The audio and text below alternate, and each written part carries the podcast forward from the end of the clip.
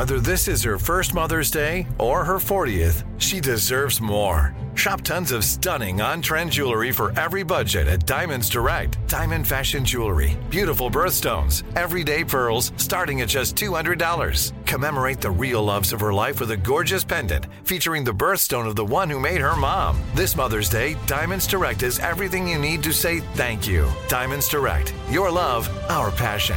Online at diamondsdirect.com. You know you've got a comeback in you. When you take the next step, you're going to make it count for your career, for your family, for your life. You can earn a degree you're proud of with Purdue Global. Purdue Global is backed by Purdue University, one of the nation's most respected and innovative public universities. This is your chance. This is your opportunity. This is your comeback. Purdue Global, Purdue's online university for working adults. Start your comeback today at purdueglobal.edu. You know that feeling when you walk into your home, take a deep breath, and feel new? Well, that's what it's like to use Clorox Sentiva. Because Clorox Sentiva smells like coconut, cleans like Clorox, and feels like energy. It'll elevate any cleaning routine to not just clean, but also make every room smell like a tropical coconut getaway. Discover how Clorox Sentiva's powerful clean and refreshing scents can transform your space. Get yours in coconut or other fabulous scents at a nearby retail store.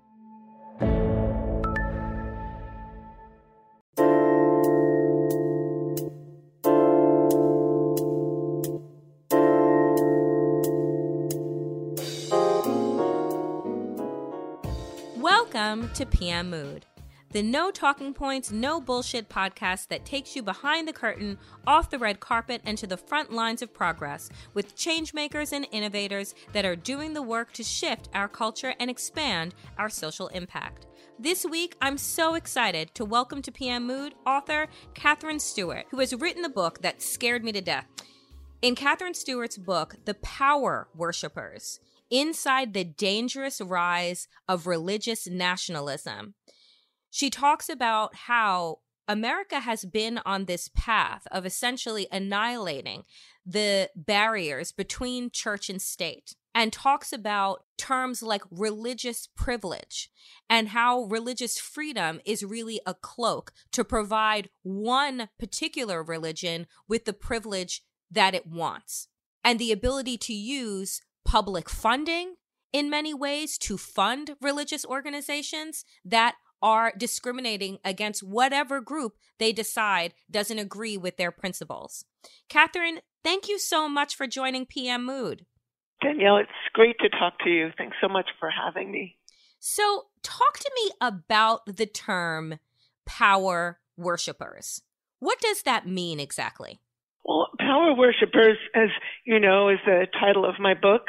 And the main theme of the book is what pretends to be a religious movement is in fact a political movement. And I think nationalist religion is inherently democratic and tends toward authoritarianism. The people in this movement really adore people in power, at least when they feel like they are their people. So the book title is a bit of a double entendre for the longest time i you know I, I, tell people i tell my listeners all the time i am not a religious person i do not subscribe to any one organized religion i consider myself agnostic and a person that believes that there is a higher power but i don't subscribe to any particular manual of operation right around my faith mm-hmm. what has made me so very terrified about the current movement that we see that has formed itself around trump is that they have made him, have turned him into some type of prophet. And you've even heard some Republican leaders refer to him as the chosen one. How is it that they have anointed Trump in this way, a man that is a grifter in many ways? How is yeah. it him that they've decided these white evangelical Christians to hang their hat on?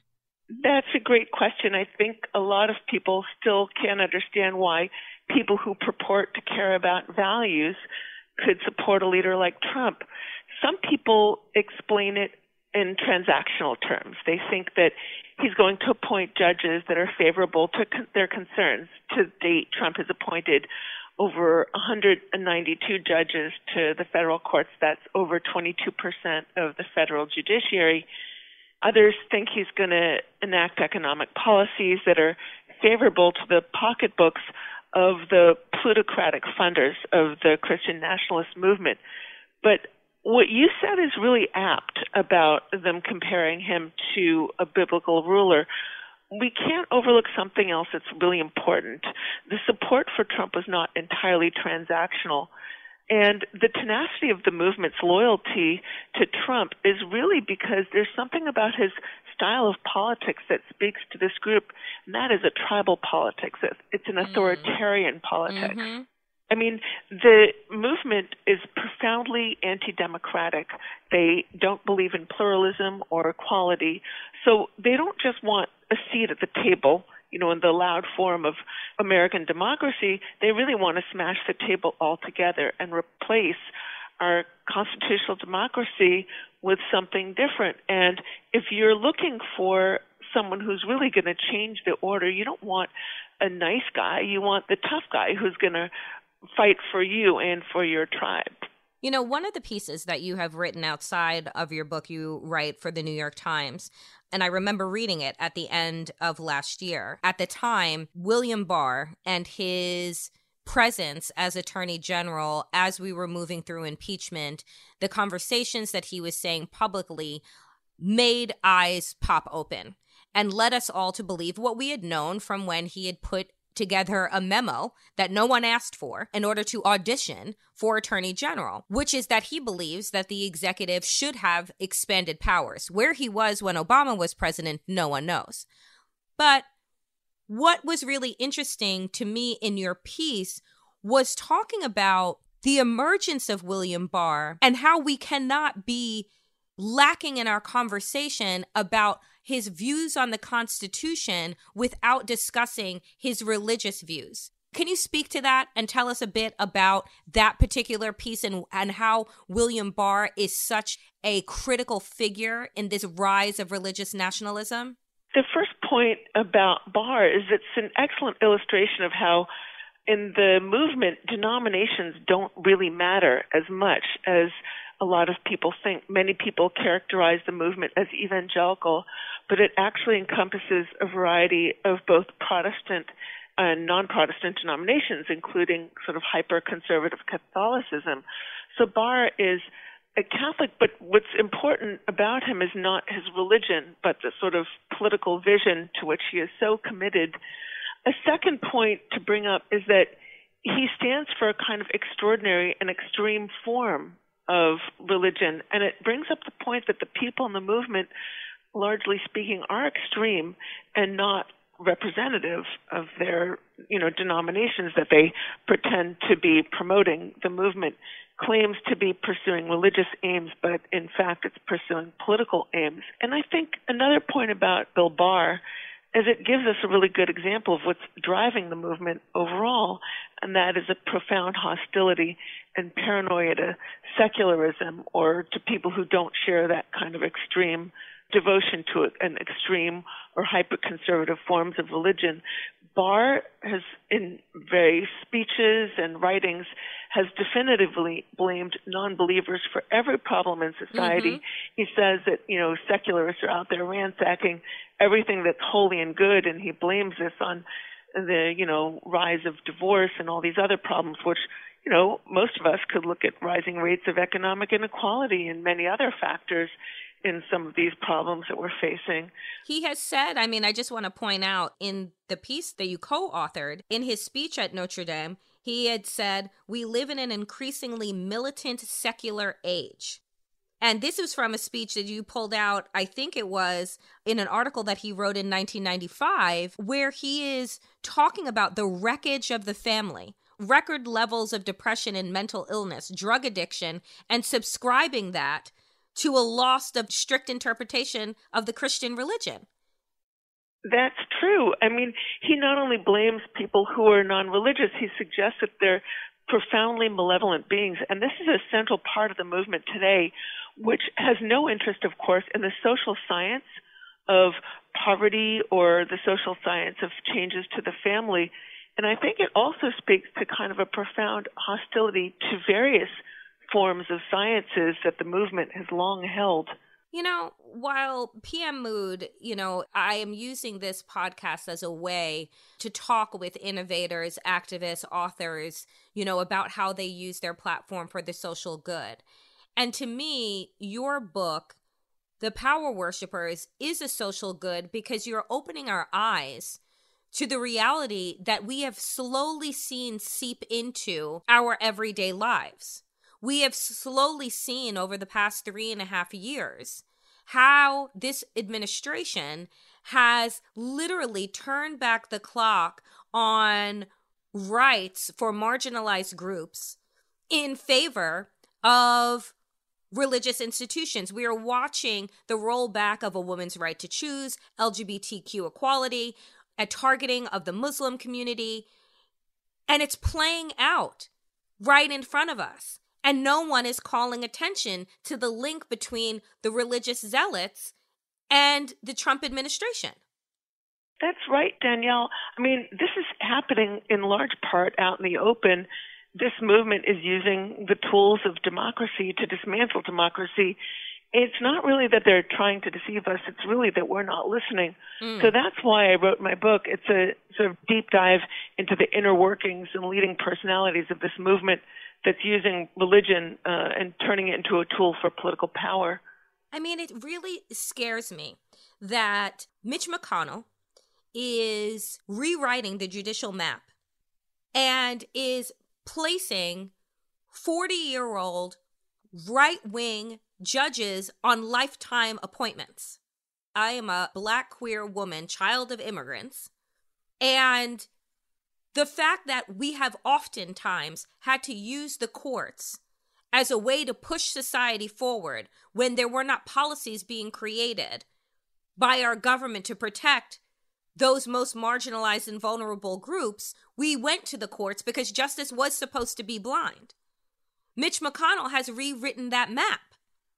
Yeah, you know, you're right about that, Danielle. The movement understands that a lot of its aims can be achieved in the courts, and I think that a lot of the strategic direction over the years has been provided by some of the legal advocacy groups of the religious right. I'm thinking about groups like the Alliance Defending Freedom, which has an annual budget of over $50 million a year.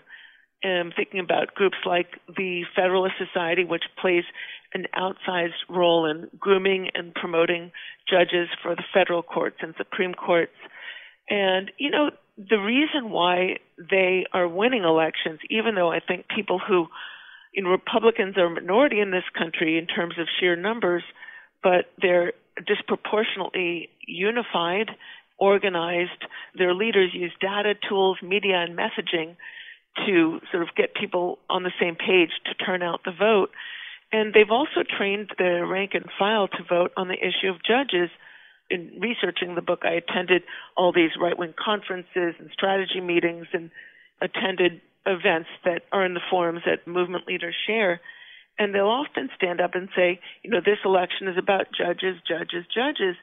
And I think people who are sort of liberal, left, progressive, whatever, don't often think about that. We often are more focused on the personalities mm-hmm. of their mm-hmm. candidates and is this someone you want to go to lunch with or have a beer with or is this someone who, you know, has a detail of a health care plan that you care about? And I think that we can start to win elections too if we start looking beyond these sort of low hanging fruit and start looking more on the issue of okay, who are they going to appoint to the right. run the cabinet? What judges are they going to appoint?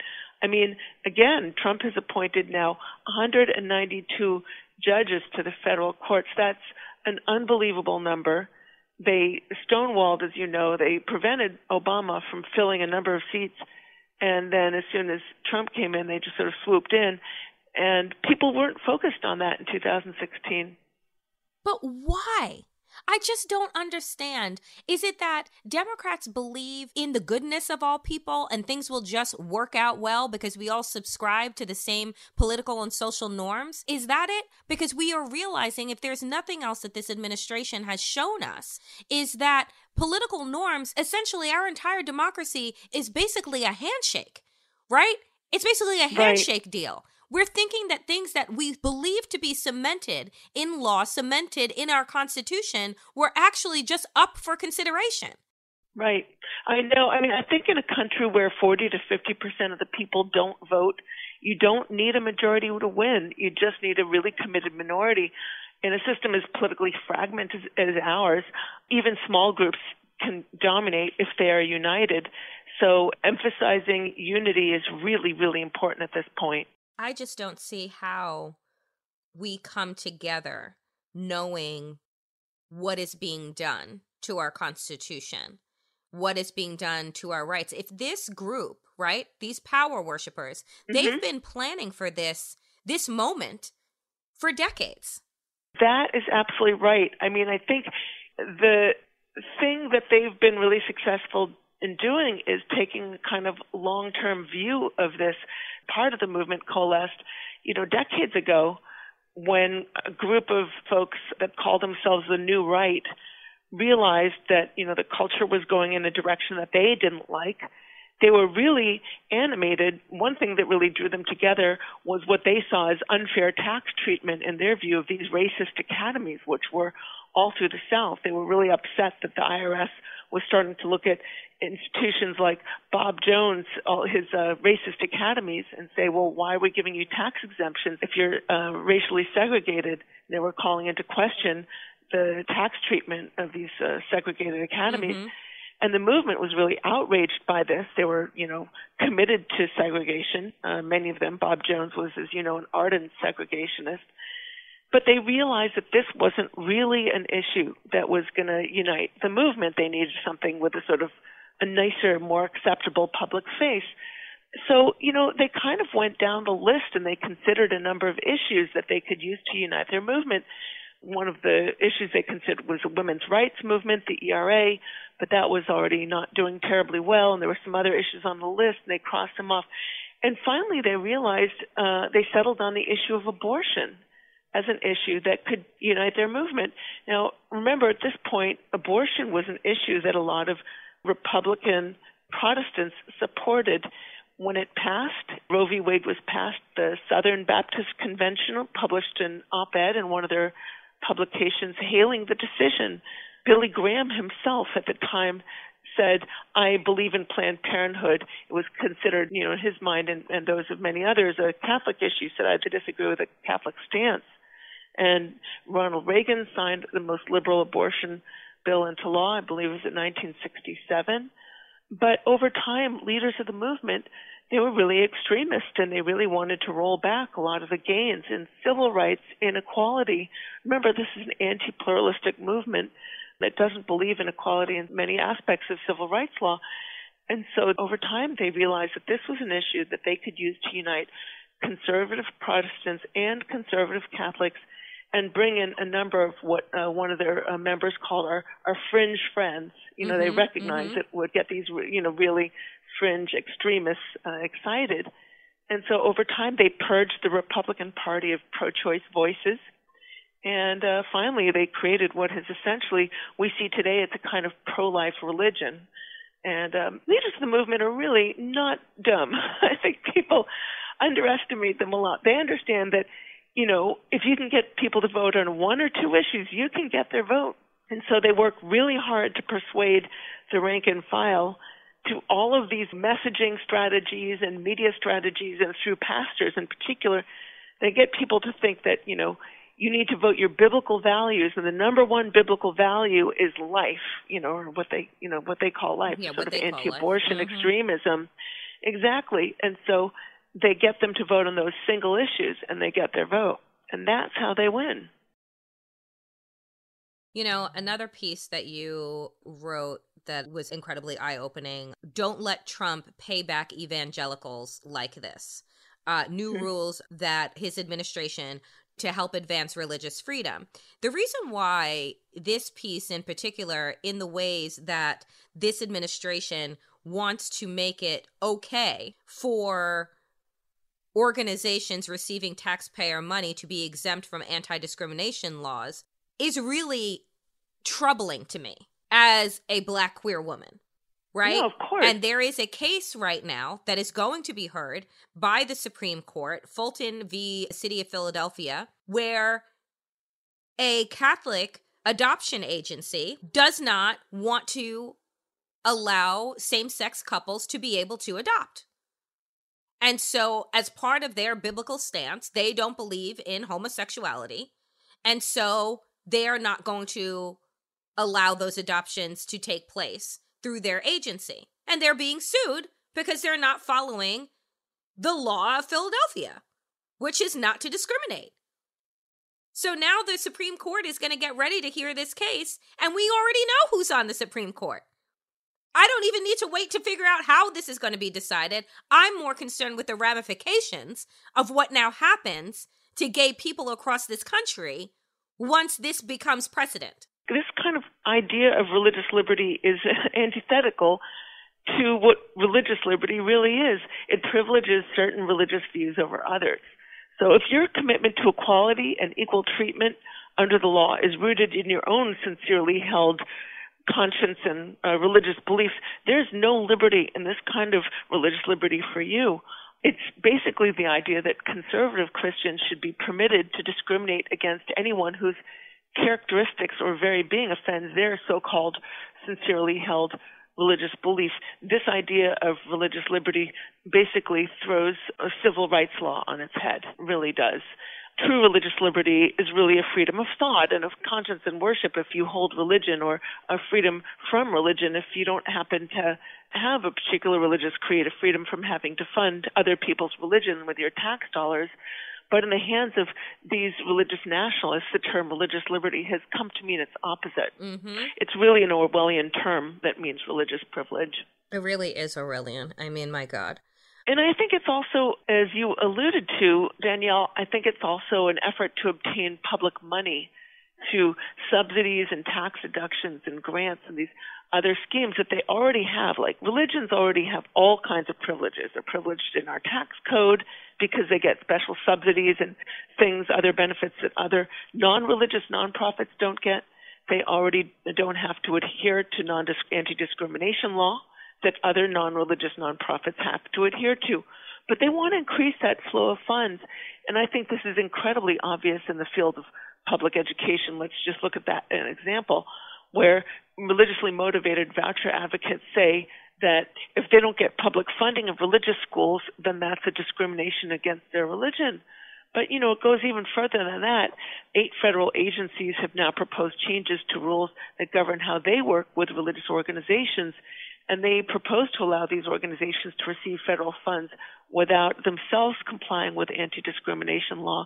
And in some instances, those organizations may proselytize or require participation in religious services. So this is a clearly a bid for you know to turn on the tap of public money in their direction. You know the idea that treating religious groups on the same basis when it comes to government funding without having to give up their special privileges in other areas is a violation of their religious liberty. It's like a clear means of funding religion, of establishing religion. And let's not forget that the Establishment Clause, you know, which offers the best piece of real estate in our Constitution, it is the first clause of the First Amendment of our Constitution, and it is just antithetical to everything that we, you know, were intended to be as a country. You know, what it is is that I, I don't know how we move forward if Democrats and progressives in general are not as organized and as thoughtful and as strategic as the power worshippers. I don't know how we make the type of progress and change that is necessary to have a more inclusive democracy if when we have the reins of power when we're holding them that we're not using them to their fullest extent. That obama didn't use to the extent that he should have rolled over mitch mcconnell and been able to appoint judges and take him to court to get what was done. I don't know how we continue to make incremental change when we get power but they literally rewrite the map when they do I actually think that there's no cause for despair right now because I'm seeing those changes taking place already.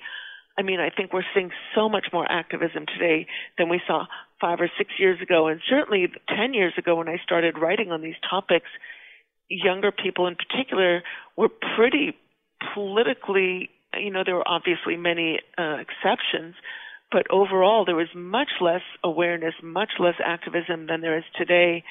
And look, you know, here's another issue. I think we can't begin to meet our challenges until people understand what we're actually facing. And I think that that awareness is growing.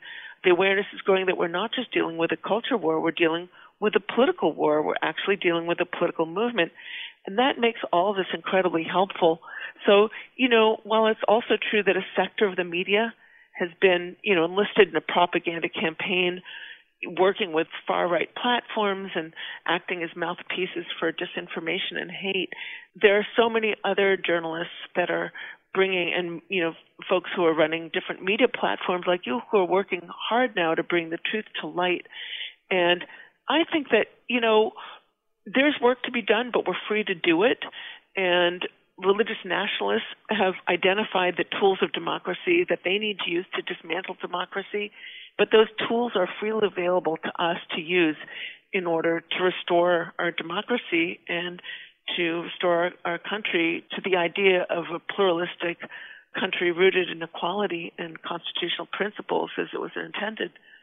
I would be remiss if I did not bring up, Katherine, the current global pandemic that we are dealing with with the coronavirus. And I bring this up because the actions by this president, or I should say inaction by this president, to me also seem to be rooted in some type of religious zealot thinking, where this is some type of rapture that is coming to clear the field and we should do nothing to stop it. We should do nothing to prevent it. This is God's will. We had Republicans getting on the news, either moving from one place of this being a hoax to another place being, well, you know, those that are vulnerable, those that are old, they need to sacrifice for the rest of us, sacrifice their lives, literally. Yeah, so much for the right to life, so much for the sort of idea that this is a pro life movement. But I think you're right. There are a number of ways in which this movement bears some responsibility for the current incompetence in our national response to the pandemic. I can think of like three ways. So let's start first with the fact that Trump is beholden to a movement that has for decades derided science. Mm-hmm. Um, and promoted kind of anti-science culture, derided critical thinking, rejecting expertise, and that's obviously contributed to our inability to address the crisis in an evidence-based fashion. And if you look at some of the misinformation promoted by Trump and his cronies, this is already rife in conservative, hyper-conservative religious communities that were all in for Trump. Secondly, I think this is a really important thing to note we have a poorly developed collective infrastructure, mm-hmm. and that is a consequence of decades of right wing economic policy. And this movement of power worshippers, the Christian nationalist movement, is implicated in that too. They've completely allied themselves for a very long time with the libertarian, pro corporate economic conservative wing of the Republican Party. So they've supported politicians and policies that have led to the privatization of the healthcare system and undermined government everywhere. They're constantly demonizing government and uh, seeking to tear down the social safety net, even going so far to call it unbiblical. So that's an enormous reason why we're unprepared for this crisis. And then, you know, we've also seen in the Trump years a breakdown of formal expertise, and instead we see that he's putting people into positions of a huge amount of power based on their political loyalty and their willingness to conform to this extreme religious ideology. So that is, you know, you've got folks up there who really are there not because they're experts in their field, but because they're guided by religious ideology in pursuit of power, and, and they're willing to sort of praise the president for you know, uh, I don't know, hiccuping and burping or whatever, and they have very little interest in serving the wider public interest. So I think these, all of these factors really contribute to the mismanagement of this crisis. I mean, you've got folks like um, people in the scientific community who've been talking about this coming crisis for a really long time. Why didn't folks in our federal government start planning for possible equipment shortages and the creation of masks and other protective equipment and the kind of infrastructure we need to treat the sick? Why weren't they planning for that, you know, months ago when other folks were sounding the alarm? Because they were too busy calling it a hoax. That's why. Mm, exactly. They were too busy wasting time and costing Americans their lives.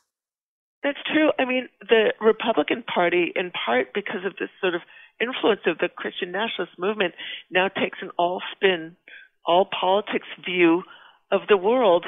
Everything is spun for political gain. So as soon as there's any bad news that might have an impact on our financial future, you had all these folks like Jerry Falwell Jr. coming up and calling this a hoax and kind of trying to downplay the consequences of the movement. And there's a person I don't even remember her name, Trish Regan. That was it. She was on Fox News, Mm-hmm. and she's you know cast this as an attack on Trump. Are you kidding me? I mean, I mean the sad thing about this is this is a pandemic. This is like a real thing. It's going to kill people. It's already killing people all over the world.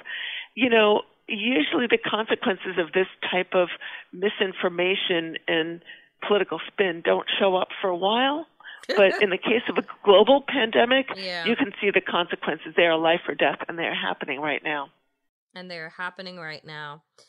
Katherine Stewart, your book, The Power Worshippers Inside the Dangerous Rise of Religious Nationalism, is a must read.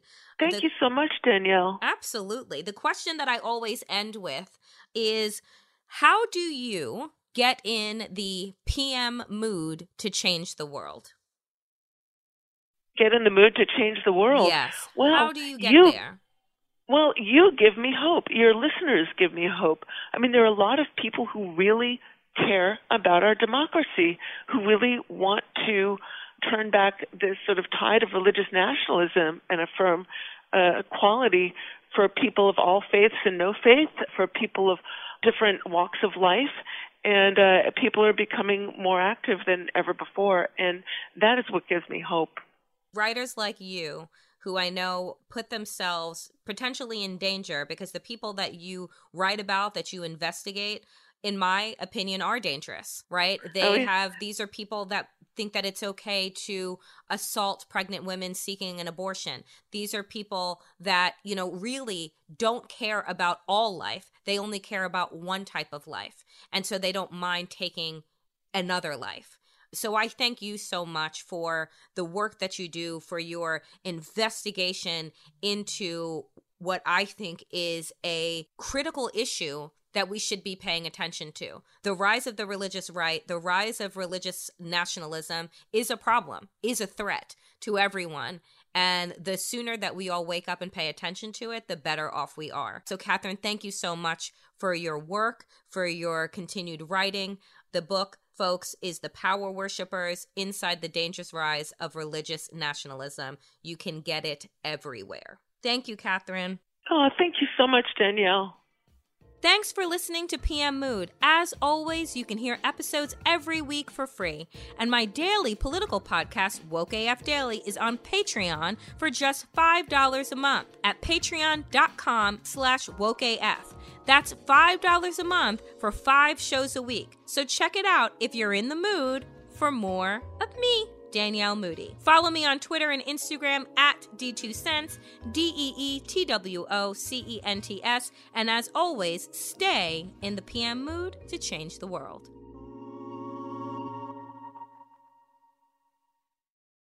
Right here, right now. Find your beautiful new floor at Rite Rug Flooring. Choose from thousands of in stock styles, ready for next day installation, and all backed by the right price guarantee. Visit riterug.com. That's R I T E R U G.com today to schedule a free in home estimate or to find a location near you. 24 month financing is available with approved credit. For 90 years, we've been right here, right now. Rite Rug Flooring. Whether you're a savvy spender maximizing your savings with cashback rewards, a thrifty rate watcher seeking the lowest interest, or a travel enthusiast looking for extraordinary perks, Kemba Financial Credit Union has a visa to complement your lifestyle and unique needs. Apply today at Kemba.org to unlock a limited time 2% cash back on purchases and pay 0% interest on balance transfers for an entire year with a new visa from Kemba. You deserve a card that works for you. Restrictions apply. Offer ends June 30th, 2024.